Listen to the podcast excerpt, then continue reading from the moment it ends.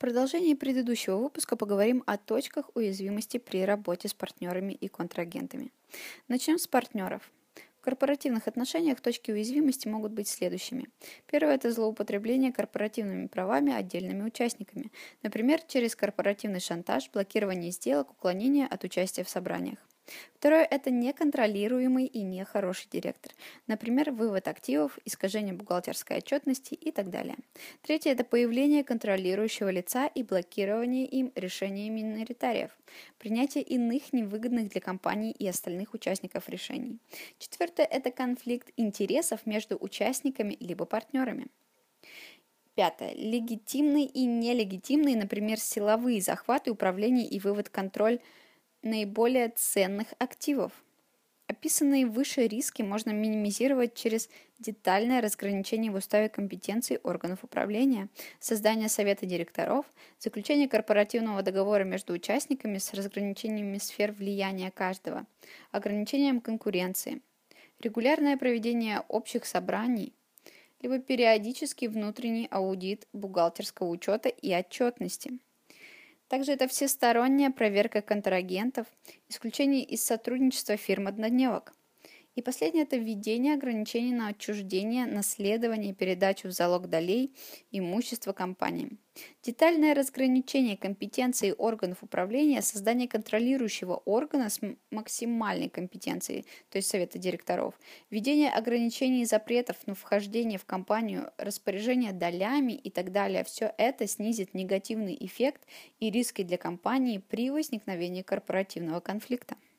Теперь обсудим точки уязвимости при работе с контрагентами. Что сделать исполнителю для уменьшения объема рисков и ускорения разрешения перипетий с клиентом?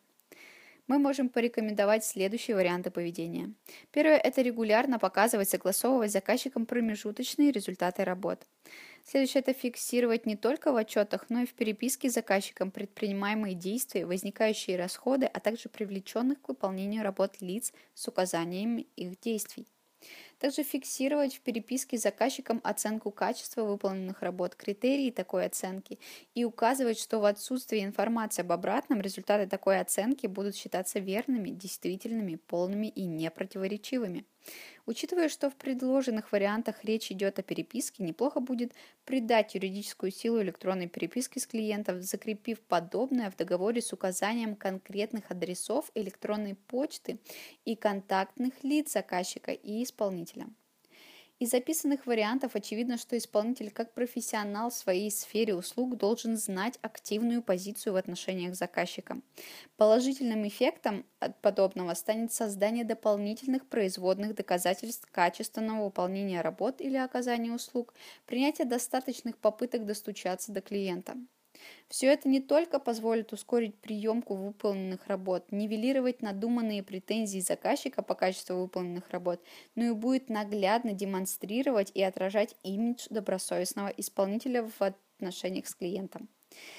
Это точно пригодится, например, при ведении судебных споров с клиентом. Все это не только позволит ускорить приемку выполненных работ, нивелировать надуманные претензии заказчика по качеству выполненных работ, но и будет наглядно демонстрировать и отражать имидж добросовестного исполнителя в отношениях с клиентом.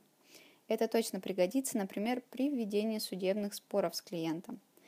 Надеюсь, что приведенный выше чек-лист будет полезным не только для выработки стратегии и тактики минимизации наступивших или ожидаемых неблагоприятных последствий, но и для осознанного управления рисками в краткосрочной и среднесрочной перспективах.